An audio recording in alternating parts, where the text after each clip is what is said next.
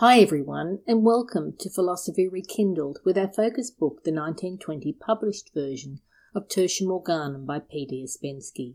Today we are discussing Chapter 18. This is Part 1. You will find the audio version of this chapter as an additional audio to this podcast, and you'll also find additional information on our website, philosophyrekindled.com. Today my guest is Peter Lancet, hypnotherapist, author, and classic scholar and I'm Alice Flanagan, fiction author, computer programmer, and podcaster. Thanks so much for joining us, and welcome, Pete. All right, so Pete, I love this chapter, and I know you do as well. And there's a lot in this, so I dare say we, will be talking for quite some time uh, over the next next few weeks, uh, teasing out all the little gems that this chapter has. So I'm just going to start with the first sentence, the meaning of life. I love that the meaning of life. It was still still a, a catchphrase we use these days. it would appear hundred years ago. It was was the phrase, but I really liked what he said here because he talks about you know some people it's it's the the religion that that tells us it's you know what the meaning is, and for other people it's sitting on a rock and trying to uh, you know raise your level of vibration. I'm just paraphrasing here. This is not exactly what he said. I think it's worth here, me just going through what he actually says and lists. This is a list that's worth having Let's because, because people will recognize that this is what they or others claim to be. And especially people in the spiritual and personal development world. Did you hear the contempt in my voice there? It, it was intentional. Yes, I did. I did. It was intentional. Okay. And I think it's a great idea because let's do it. Let's yeah. okay. It. So some say the meaning of life is in service, i.e., you you count for nothing, but it's the service that you give to it. I know people that think that this is it. They say it. How how much they live it, I, I don't know, but but but they're but when they're when they're virtue signaling on Facebook, uh, they do say it. Oh, know, do, yes, it does come across stop, that way. Yes. And then you know this is the surrender of the self in self-sacrifice, what I call martyr syndrome. Um, Mm-hmm. Uh, the sacrifice of everything, even life itself. And you will know people that have no life because their, their, their need to fulfill service to other people. I think some of them are virtue signals. Some of them actually need psychological counseling or psych- psychiatric counseling because they've put themselves into a position of service belief as the meaning of life. Even, even to their own detriment, their own physical and mental detriment. So, you know, that does happen. Um, and by the way, um, certain things that we're going to come to in this chapter definitely push them in that direction. Mm. So we will be coming to that. Yeah, yeah. Others declare that the meaning of life is in the sheer delight of it. In other words, some of the things that we've said in previous um, episodes that we've discussed, you know, that it's for the living of it. You know, have those experiences. This is the fairground. Go on all the rides. Go on the rides that appeal to you and, and just have a wow of a time. How about that one? It's far better than the other one that we've just said. Some say that the meaning of life is perfection and the creation of a better future beyond the grave or in future lives for ourselves. This idea that you've got to conform to some kind of miserable sacrifice of your own experience in this life so that you will have either a trip to heaven in the afterlife or if you're a new ager that's believing in reincarnation, which, you know, I, I don't dispute for a moment. I have nothing against that. Um, but the idea that you, you have to live in a certain restrictive and prescribed way in this lifetime in order to have a more fulfilling experience in the next life. Um, you know, yeah, learn all those lessons. Are, are you not, Are you noticing how this, all of these beliefs in the meaning of life that we're so far, mm-hmm. put put the believer in a cage, in a very narrow, strict cage. Even the people that think that self-sacrifice, you know, in service is the meaning of life. And then they go onto Facebook and they virtue signal and maybe they don't even live their, their lives that way, you know, but so long as other people are seen to believe that that's what they do, even they are in a box. a box of their own making again. You know, and we haven't even begun to finish yet. So, um, I love this. Others say that the meaning of life is in the approach to non-existence. This, this incredible nihilism. What does that mean? Well, I'll tell you what it means. This is, this is the idea of searching for nirvana and this disappearance. This idea of negating the meditational negation. This is an interpretation of, of Buddhism in many respects, where, where the actual aim is to disappear. And of course, some higher forms of Hinduism and, and, and guru uh, practice of meditating, meditating until your vibration is so high that you, you're no longer a corporeal being and you've, you've gone on to another oh. dimension and stuff yes, like this. So that kind of material nihilism, um, there are, lo- I know lots of people who believe that. I do. Um, mm. I mean, uh, when I say I know, I don't just mean I see on the internet people say, I mean, I know, I physically know people that will actually say this. You know, and, and, and they have this catchphrase about, raise, you know, you should be raising your vibration at all times without, without ever, ever investigating just what the heck do they mean by that. Okay. There are others that feel that the meaning of life is in the perfection of the race, in the organization of life on earth. By the way, he means the human race, not the Aryan race or any other race. Yes, yes. so, um, there are those who deny the possibility of even attempting to know its meaning. So far, that's probably one of the better ones. you know, um, you know, there, there, and there are probably other meanings, but those are the ones he's listed. And I recognize people with with those those ideas about what life means and how they should live based on these very restrictive strictures and we'll see in detail as this chapter unfolds just how restrictive they are um, i know lots of people that do but you know Ouspensky does says does say that the fault and that's the word he uses in my my my book. The mm-hmm. fault of all these explanations consists in the fact that they are they all attempt to, to discover the meaning of life outside itself. In other words, there's something external that will make your experience complete, whereas that really isn't the case. So, so that's where we got to. If you even look at like all of those different explanations, but even the one that says you know, that, that life is supposed to be, you know, the, the delight of it. You know, you look at everyone's, not everyone, that's a bit of sweeping statement, but a lot of Facebook is based on showing how I'm delighting in life. Aren't I having a fabulous life? You know, it's, even that is a trap to think that it's just. Even that is virtue signaling. I'm doing well, everything. Yeah, I'm doing everything right. Be like me. Look at the yes. virtue in me. I, people will deny that their posts on Facebook have that kind of meaning. But I will argue to the contrary. And if we want the detail, I'll go to anybody's posts and I'll tell you where that's happening. And I'll, I will philosophically argue it down to a reduction ad absurdum. So, you know. I will agree with you. And I have been guilty of it myself. I will. I, I, do it. I do it. I, I, I do it all the time, but I don't pretend that it's anything other than that. You know, it's like, Hey, look at me. I've just, I've just built another deck. Doesn't it look marvelous? Look at, look at how I've laid it out. It looks wonderful. I sit here. I, I know what I'm doing. You know, I, yeah. But I, I have nothing else to put. I don't understand what else Facebook's for.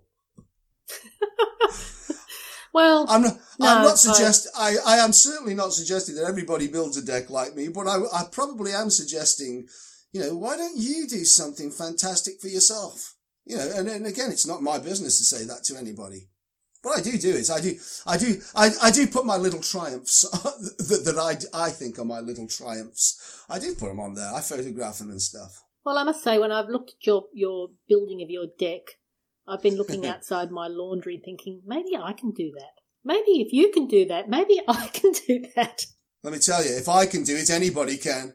I'm thinking, I'm thinking maybe I can. So anyway, and that's an aside. So moving on with Ouspensky. So Ouspensky goes on to say that all life experience is knowledge.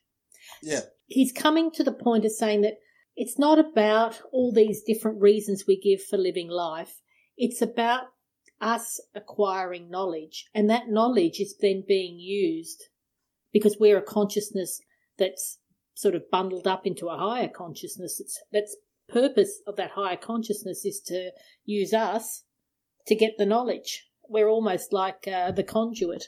Yeah, well, he uses the word curiosity, doesn't he? I mean, he says, you know, uh, all life experience, you know, is knowledge and it's a yearning towards the unknown, toward the new. In other words, curiosity. And hmm. almost, mm. almost right there, he's summing up a meaning of life because to ha- we're, we're to have this experience and we'll, we'll, we'll come back to that as we go through. But, uh, you know, it, it, it's interesting that he says that. And yeah, I, I like that because that to me is, I mean, we can learn, we go to school and we're, we're given all this, what they call knowledge. I don't call that knowledge. I just call that programming, stuff, propaganda or programming. Mm. However, the curiosity is that impetus for getting a deeper understanding of something that isn't necessarily intellectual. You know, to me, curiosity is the driver. And we are going to come across that. Yeah. Yeah. So the next sentence he uses, and I want to ask you about this because I am totally confused. In my version of the book, Ouspensky talks about the I, and that's the capital, the word, you know, the capital letter I a lot, and I am very confused as to what he is referring. And I'll read you the sentence. In the very beginning of this book, consciousness and the world were recognized as existing. I and not I. The world is everything that exists. Consciousness may be defined as the realization of existence. I I don't understand. He, he started using this I, capital I, uh, a few chapters ago. What do you think he means? Or do you not have that in your version? No, he says the world is everything that exists. The function of psychic life may be defined as the realization of existence. Yeah. See, this is, I think he's dropped it then.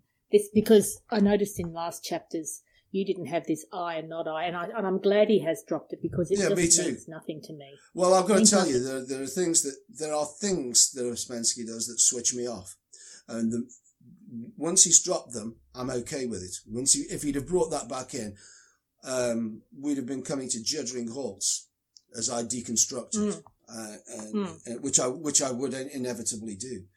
Um, so it, for me, I don't have this I, not I. And he's using psychic life instead of consciousness as well. Which I which I also prefer because you know uh, we we keep going through that, but I I, I can't stand that word. Yes. I've, I've so he says psychic life may mm. may be defined as the realization of existence. What do you think he means by that? That realization of existence. Self awareness. Existence of yourself in the world.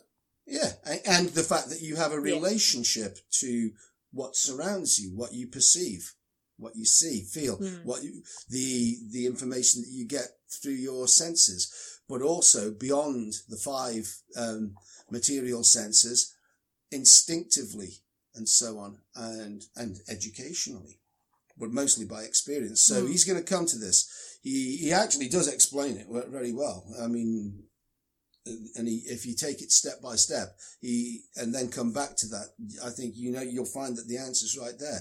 It's this idea of this holistic experience that counts. So that we have to understand that, um, emotions and feelings are also receptors for this world and for the, for the experience that we're having within it and the relation. And in fact, emotions are probably more important than the physical senses although all of them have their place. So intellect and emotion are together with the five senses, the receptors of our experience. But it's the realization mm. that there is an experience being had that's possibly different to an experience that's being had by somebody or something else. Yeah. And those experiences aren't just yours, they're no. being experienced by the consciousness you're part of as well. Because I think that's what he's saying in the next in the next section. And I'm going to read what I've got because he's still using this I thing. And you tell me if uh, if you've got something that's easier to understand. So the I realizes its existence and the existence of the world, a part of which it is. Its relation to itself and to the world is called knowledge.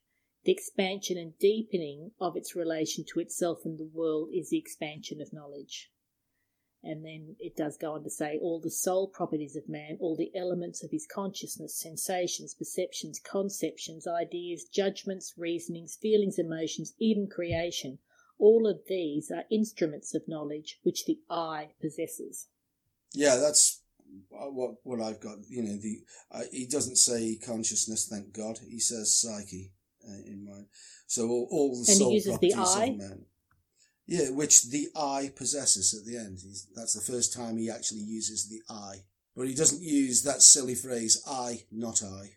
So I like that what he said, and I like that that Mhm. statement that he's made there. It, it's about well, when when I when I read the expansion of knowledge, I'm equating that to experience because I'm not thinking it's knowledge like reading a book. It's No, It's it is experience. experiencing and and having an understanding based on that through your senses and through the intellect. Well, when he says sensations, when he's giving that list there in that sentence, and he says sensations, he means the five senses. Those are sen- Yeah. that's where the word comes from. I mean, it's sensations. So it's the other things that are interesting because um, the materialists in the world, uh, and they're the ones who've taken over the world, will tell you that there's only the five senses. That's the only way that you can get information about anything. But um, without without feeling the need to justify it, Ouspensky rightly tells us that um, the other elements are just as important, if not more so. You know, the perceptions, conceptions, ideas, judgments, reasoning, feelings, emotions, even creation, which I love. All these are the instruments of knowledge which the I. And he explains it. He explains it in the next paragraph, the tiny little paragraph. He explains it well. Shall I read it? Feelings, from the simple emotions up to the most complex, such as the aesthetic, religious, and moral emotion, and creation, from the creation of a savage making a stone hatchet for himself, up to the creation of a Beethoven. These indeed are instruments of knowledge. Yeah, well, I've I've got the means of knowledge, and it's um, and it's quite interesting as well because, frankly, it's exactly the same process for the savage. I can't help but laugh at this thing. What about the crafty savage? I know, no, but he is he is crafty because he's making a stone hatchet to change his environment and give him an advantage in in his life. Yes. So, so, but he's the point is that he's that's the same process as Beethoven um, writing uh, and creating a symphony. No difference in the process. Yeah. Yeah. They are means of knowledge. The, uh, and we'll go on to say how that is um, a means of knowledge as we go on. If we discuss this now, we we close the chapter. You have to let this chapter unfold. I'm going to bit by bit. Yes, I have a I have a long scaffold on. Here you go. And that next bit is spot on. Only to our narrow human view do they appear to serve other purposes, the preservation of life, the construction of something, or merely pleasure. In other words, the human element in us at the moment, the way we are as, as a human society, always looks towards the ends. And you quite often hear What's people say, yeah, but you, you hear people say now, and, it, it is becoming a thing, you know, as, as people are investigating personal growth and things like this. Enjoy the journey. Don't focus on the, the end. Learn to enjoy the journey. In other words, living in the now and all the rest of this, the stuff that's very fashionable and, and which I, I really like and appreciate. Personally, that's, that's something that, that resonates with me. But you, you know, there's a, there's a lot in the personal development world um, that talks about your enjoyment of the journey. When you've set a goal for yourself, if all you're doing is looking at the goal, then you're missing out on the experience of the journey. What if you never reach the goal? Then you'll have missed out on everything. So and hmm. that's what and that's what this bit is all about. And t- in my book, he's he's capitalized human. Yeah, the narrow human view. So I think what he's saying there is that you know we're having a human experience. we d- other creatures don't seem to have this this view where the you know the end justifies or or or is the only goal. I, it's only us. It's only us. I watch the birds in my backyard. They're, they're just having a jolly day. Yeah, well, they're not constrained by morality, which we're going to come on to. So we'll see. It's only us that are. Okay, so So he then goes on to say that when we understand the presence of consciousness in everything and study the whole, not the part, i.e., we study the man, not the little finger, and and he further goes on to say, well, you know, it's the same as when we study nature. If we study nature as a whole, not the little finger of nature, then we will understand that every life is the manifestation of a part of some self conscious whole. Okay, and then he comes in with something that's really interesting after that. He says, In order to comprehend the consciousness of the whole, it is necessary to understand the character of the whole. Consciousness is the function of the whole, thus, the function of man is consciousness. And I dare say you've got some other word than consciousness in your, in your text. it's not the same at all. In order to comprehend the rationality of a given whole, it is necessary to understand the character of the whole and its functions. Thus, the function of man is knowledge, but without understanding man as a whole, it is impossible to understand his function. So is he saying here that it, despite the fact that we all think that the, the purpose of life is X, Y, or Z, our function is to uh, expand our knowledge, knowledge being experience. I, I like the word experience instead of knowledge. Yeah. Well, the knowledge comes from experience, doesn't it? So, you know, you That's, yeah, that's right. Uh, as opposed to knowledge um, being, you know, you're very intellectual. Knowledge is, I think, uh, in, in Spensky's point of view, is a very broad term for Yeah, because it's got to be holistic. It's got to take in everything, and, and even like the emotional resonance. Even if you were learning something intellectually, let's say you were re- learning history, I'm here to, I'm, I will guarantee you that if you were studying history, there will be some aspects of history, some parts of his history that resonate with you more than others, and then that will be different for somebody else. So how how do you know which parts that you enjoy studying the most? because of how they make you feel. It's a, it's your feelings. And that contributes to your knowledge of that aspect of history or of any other discipline. I, I say history because history is a great story and history does evoke emotions um, very easily and, and readily. Yeah, and even even down to the knowledge of how someone feels. Like you know, if you've never experienced someone dying in your family, for example, you wouldn't have that depth of uh, knowledge that when someone else has is experiencing that as as somebody who has had that feeling. You know, that resonance with somebody else because you've had that experience.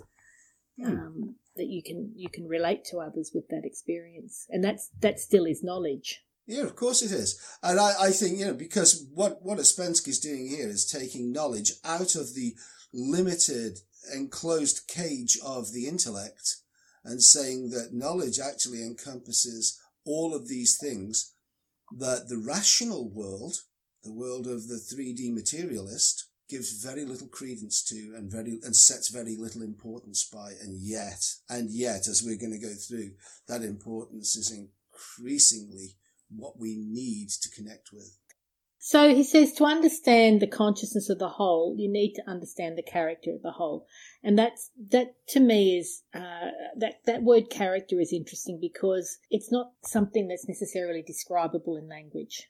Character is made up of a whole lot of different different parts. Character of somebody or, or of a whole can be how it feels, what it smells like, uh, what what um, it, it's it's it's the whole essence of it. Yeah, well, you know, knowing the whole is not necessarily easy. He's coming back to Fechner again. Um, I'm not going to go through the bit where he talks about what he did in um, chapter 10, you know, the artificial um, analogy. I don't care. Go back to going back to chapter 10 where we discussed it if you want if you're interested in it. But What is your favourite thing? The two dimensional beings, Pete. I know it's you're not dying it's to not it's not my favorite thing that. no i don't so but but this is a great quote from from fechner when a man dies one eye of the universe closes so can you imagine that each one of our lives represents a single point of attention within this 3d world so your human experience is one point of attention Mine is a different one, and so on. But we all belong to the same thing. Imagine, here's, here's a little analogy for you. Imagine a bowl of water. and you dip your five fingers, not the whole hand, you dip five fingers into the water. Each finger will ex- have experience of the water. Oh, it's fluid. I can move in it. Its temperature, the consistency, and so on. Each finger thinks it's having an individual experience.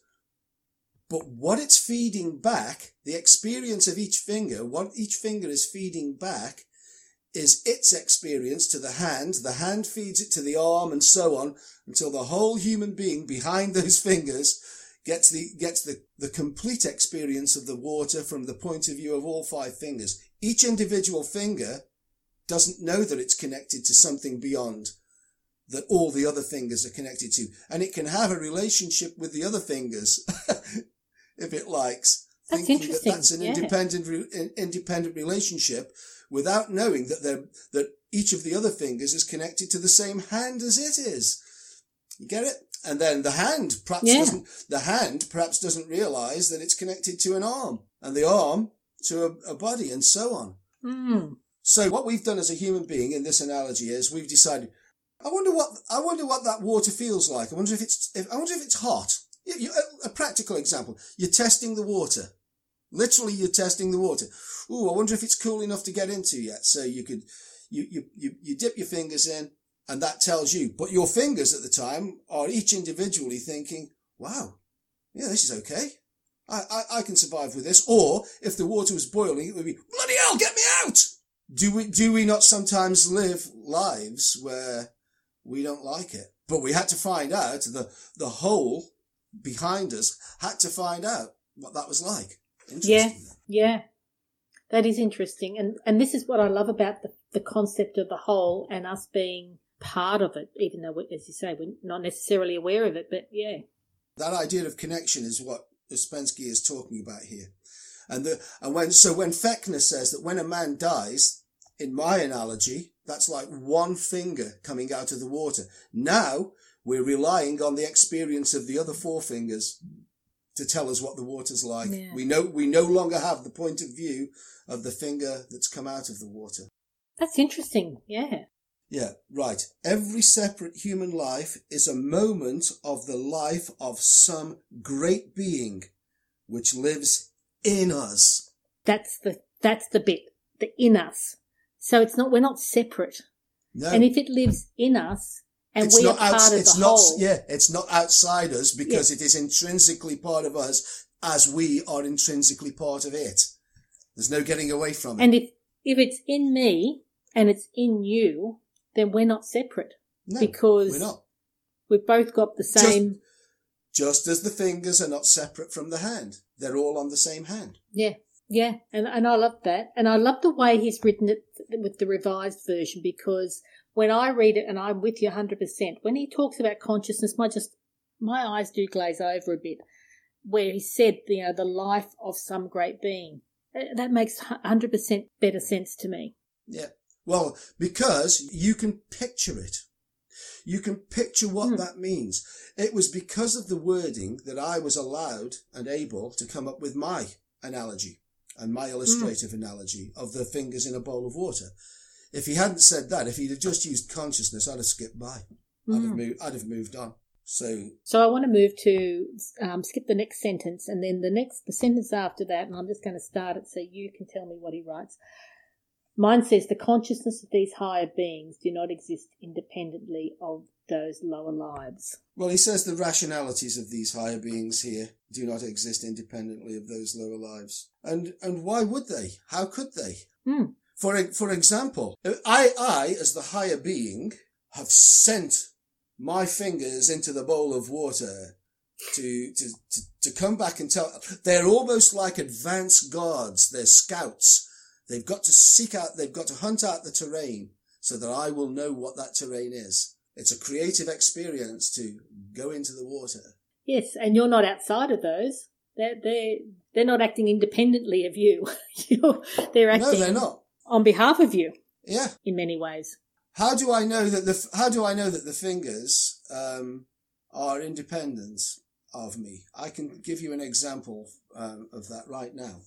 If you ever learn to play the guitar, so this is personal. Yes. let me tell you, you as the whole person, your intention is for each of those fingers on your left hand. If you, if you know, if you're not a left-handed player, that means your left hand is on the, the fretboard.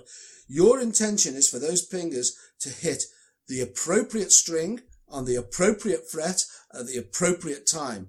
And if you ever hear anybody who's a beginner learning to play the guitar, you'll understand how infrequently that intention takes place. You will screw up so many times. So these parts are acting independently and they obviously don't know what the intention of the whole is, or surely they would land upon the, the right string at the right time. But once they've got the training, they take on that memory themselves so that you That's can play right. the guitar the fingers the get time. The, the fingers get the knowledge in the you know to use the way mm. that we're talking about in this chapter the fingers acquire the knowledge so that you don't have to, you no longer have to look at the fretboard and try to move you your fingers still, on them. Yeah. It just happens. And as you said, you can then do other things. You know, you, I can talk to people while I'm, while I'm practicing yeah. scales and things.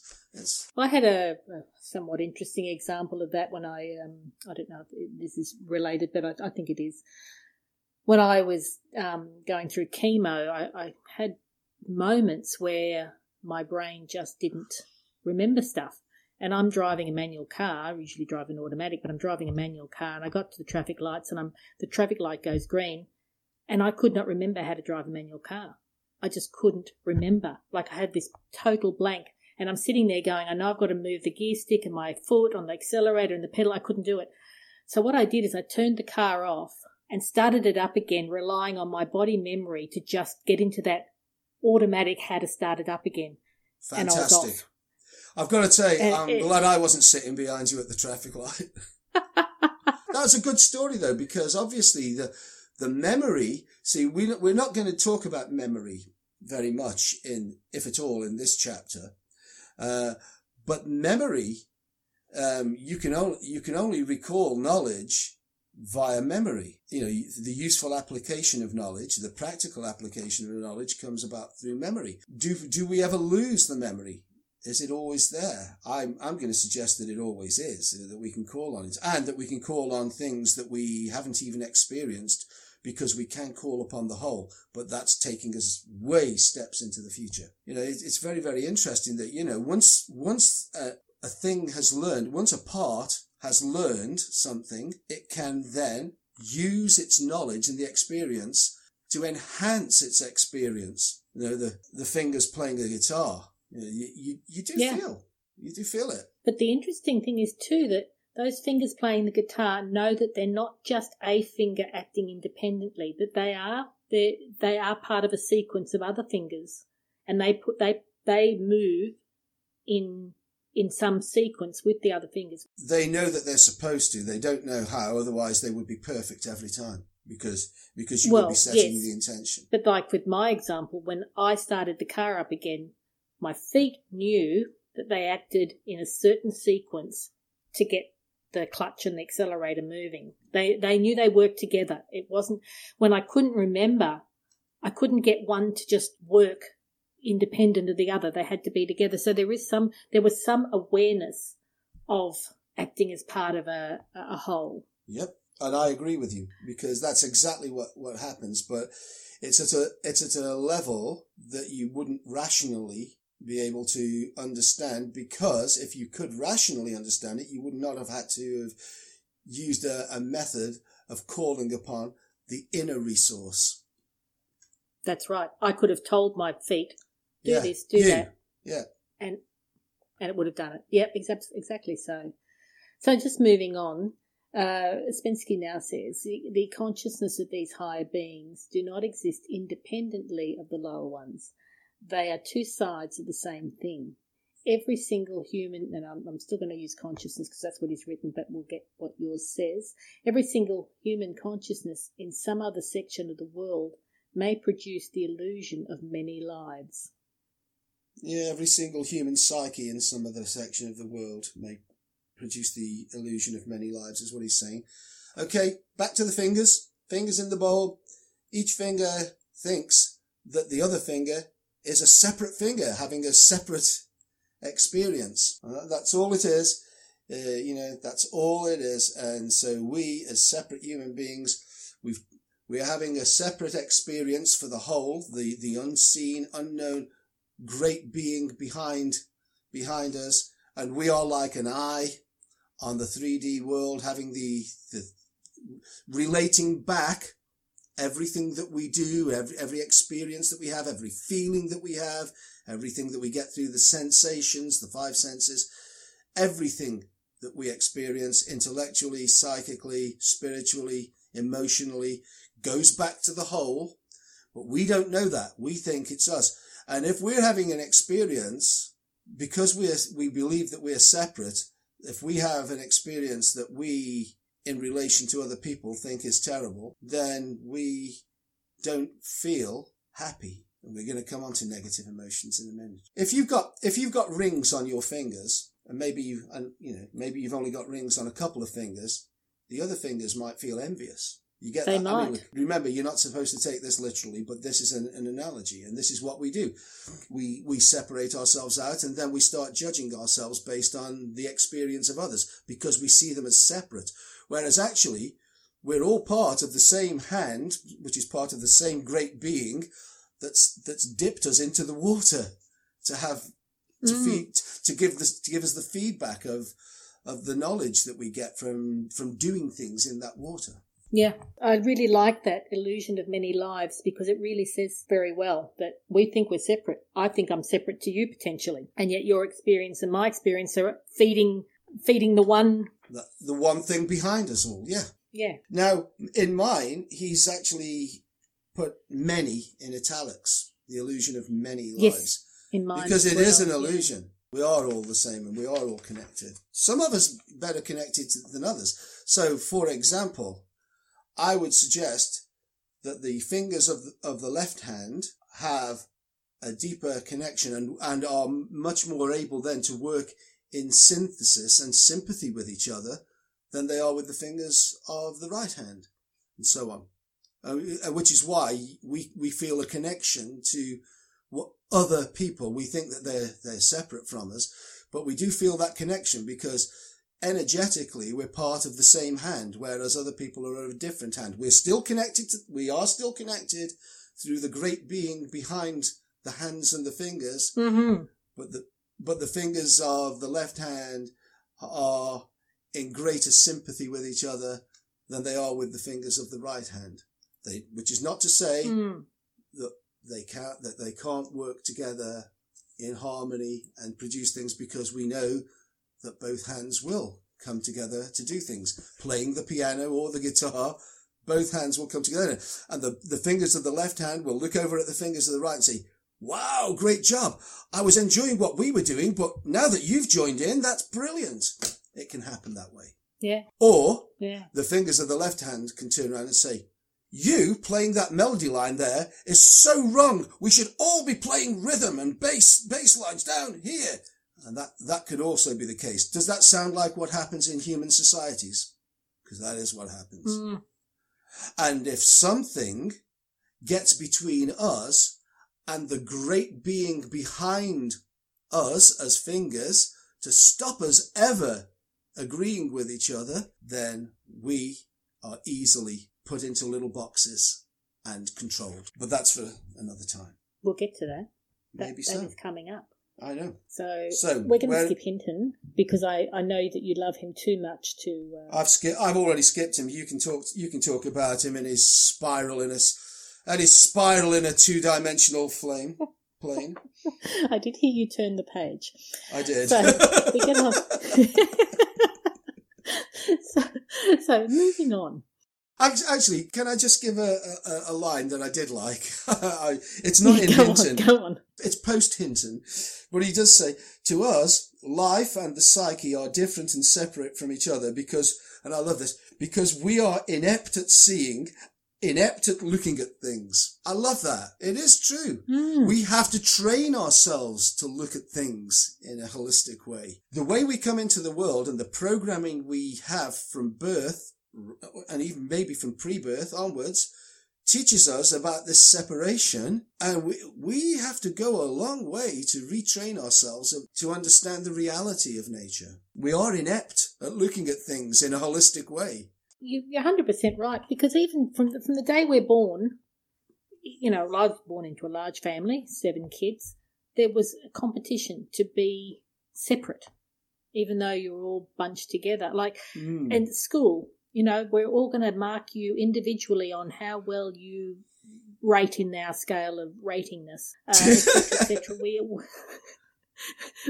we are trained to be unique, individual, and to be ranked against everyone else in, in competition. I think that there is a place for competition, and there there is a there is a place. Uh, you know, there's great pleasure in playing a game where there's a winner and a mm. loser. It's when we make something more of it than it is, when we make it more than a game that we're in, we have issues. You know, so I, I do, I do believe that, you know, yes, we, we can actually enjoy the illusion of separation, provided that we understand that it is an illusion, it is a game, and that, you know, we're playing the game so that we can feed back the experience of taking part in the game, and the end result, we either win or we lose. Uh, how does that make us feel? We're feeding back all of that knowledge to the great being be, that that we're part of, that you know that is be, that lies behind us. I'm, I'm going to say behind us because that's the easiest way. If it's unseen, it's it's an easy analogy to suggest that it's behind us. You know, behind us. Yeah, yeah. And I, and I, and I think you, an unseen what you say is, is an uns yes and I, I, think what you're saying is is really relevant because I, I guess when we are taught to be um, individuals and we're taught to have this competition, but as soon as you turn that competition into something personal, if I win, that makes yeah. me blah better blah blah. You. You're better than you. yeah, you're t- yeah, better than you. You're taking away the whole purpose of having that experience. And I see that in bridge all the time because I play bridge it's, it's a, people take it very seriously. And, you know, I'm playing bridge and if, if I manage to remember some secret play that, you know, that I've been taught 10,000 times and I finally remembered it and I play it out and I win the, the trick, I'm ecstatic with myself. Not because I've won against those other people, because, I managed to do something that I've learned and it's worked. But you get other people in bridge, oh, come on, play the cards and do this. And they get all excited about um, being the best and being the most fantastic. And I think it, they, they lose the whole joy yeah. of playing the game. Well, interestingly enough, Ouspensky um, comes to a, an all, you know, very similar analogy later in this chapter. And I'm not going to spoil it by saying what that analogy is but it's very, very similar to to what you've just said that he comes up with. So mm, we'll get you know, to that. that that's really interesting. We'll get to that. So anyway, you were on about so, the, the, the psychic life of yeah, a tree. tree yeah. So we see it, we see the life of a tree of this tree, and if we were told that the life of the tree is a manifestation of well, I've got consciousness, psychic life, then we understand of psychic life then we understand it in such a way that the life of this tree is the manifestation of the psychic life of this tree. So it's very yeah. individual. In other but words, it's an individual tree, a, yeah. An individual tree. But this, of, of course, uh, is an absurdity resulting from the three dimensional thinking, the Euclidean mind. The life of this tree is a manifestation of the psychic life of the species or family, or perhaps the psychic life of the entire vegetable kingdom. And it's that same concept, isn't it? There's the individual trees, uh, you know, five on each hand. And, but we should be looking at the psychic life, not of the individual fingers, but of the hand and perhaps of the whole person behind the hand. So, you know, the, where the person is the vegetable kingdom. Actually, maybe, maybe more than that, but let's just say it as that. The person is the vegetable kingdom. And, you know, you've got then we start going down the subspecies until we come to individual. Well, trees. like the right arm is a species, the left arm is a species. Yeah, exactly. Are, yep. Yeah. So we can do it the same yeah. way. Yep. But I like that, you know, because we do we do do that. We we tend to do it. We we treat each tree is an individual tree, as we treat each other human being as an individual person. We do it all the time. So sim- and so similarly, if a tree dies, is that the closing of an eye? Yep. to the vegetable kingdom. Would you not say that Same it was? I would say that it was. Yeah, I would. absolutely. I would, say that it was.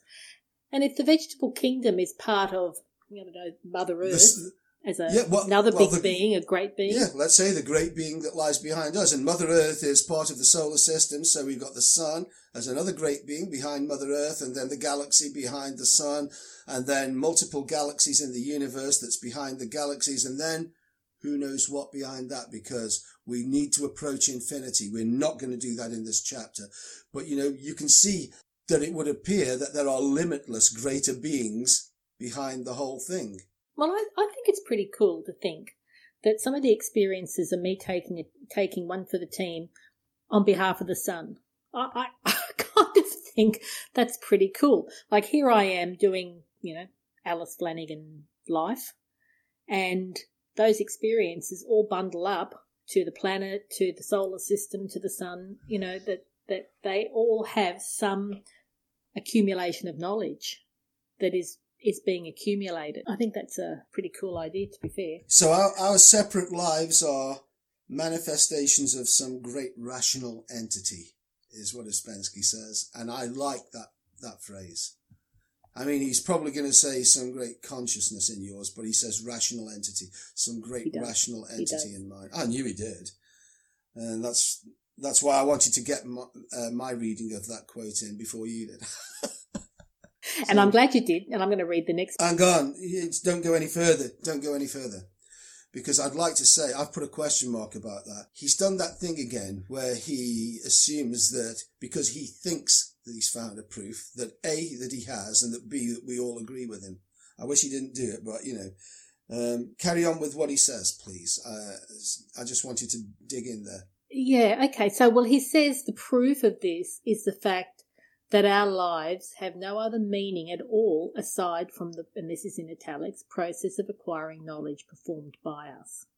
Now, I agree with I agree with what he says, but I don't believe that that constitutes a proof. That's the only thing. Now that that's a sidetrack. Let's talk about what he says. You know that um, meaning um, our lives have no other meaning aside from the process of acquiring knowledge performed by us. I love it.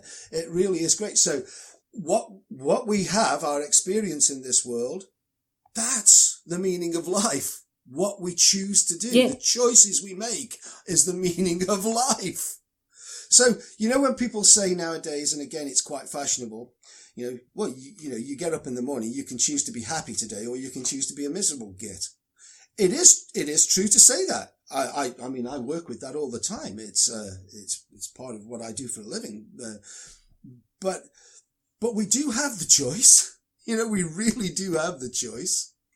Um, uh, and when we make that choice, that's the experience that we're having. And that's what we're feeding back to the great rational being behind us that we are, that we are all connected to, that we're all, I hate saying part of Yeah. because that makes us parts, but yeah, sep- I know. separate. It, it implies separation. that but there is no other way of t- saying maybe. yeah, yeah, immersed It's in will be semantics, fine. it's semantics. Yeah, it is. I was going to say, and I don't, and I don't want sophistry. Yes, I don't want it to take from from what he, what we're actually saying.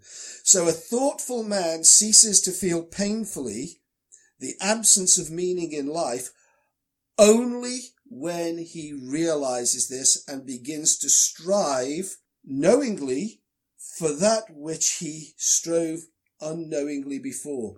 In other words, when you're in tune with your life and your sole purpose, that's when you're going to have um, a meaningful uh, understanding of what your life is. Let's have a look at the surfing analogy because I think that that, I love surfing. here. Yeah, let's go for it. So, okay, so if you're riding the wave and you're just taking a chance and, and seeing if you can get to the shore, and you know, you sometimes you make it and sometimes you don't, and Mhm. uh, but you don't know how how you manage it. That's unconsciously. You've unconsciously managed to get to the shore um, Mhm. sometimes and not others. However, if you become conscious that your purpose is to really enjoy riding that wave and to be in tune with the, the, the wave so that you know which way to move your body to get the best out of that wave to get to the shore, then riding the wave becomes A so conscious- much more enjoyable. And, How about this as well? Consciously doing it. Yeah, and this is the point. And Ouspensky comes to this point too, that again, we love separating things out and putting it into boxes. So now you'll get, say, people, you should live on your instinct, your gut feeling. I would say that the gut feeling is, is a red herring, by the way. Gut feelings, I think you should feel from the heart, but nevertheless, that's, that's a sidetrack. Um, but this idea that, oh yeah, you've just got to go with your feelings, uh, what, and ignore the intellect. Well, let me tell you, if you're a surfer and you can see where the waves break where the rip comes in, um, you can then have a far better experience of surfing. One in which, at the very least, you, you've, you've got a good chance of not drowning as well as actually getting into the shore. Yeah. You know, it, it needs this combination of, of all things. We have to be much more holistic about this. There's, there's this sense in the world now of, of factionalism. Um, those in the mind, body, spirit, um, world or, or, or identify with that world seem to be putting a, a value on feelings and not, uh, and like sort of denying the intellect in exactly the same way as the three-dimensional materialist rationalists do to feelings. You know, they, they're doing it the other way. What we need is this combination of both the intellect and the intuition and the intuitive feeling, emotional based uh, sense to give you, give you that. The intellect will tell you when it's safe to go out on the water, where it's safe to go out, where the waves are going to break, how they're going to break, where you can pick up a wave. Once you're riding the wave, your intellect will not serve you because the wave is fluid. I mean, literally fluid and it's changing. Mhm. The pressure's changing. The speed's changing. The height, the, everything. So you have to allow your instincts to, to, to, to keep your balance on the surfboard, to move your weight, to distribute your weight and so on so that you have the experience that you want to have in that wave.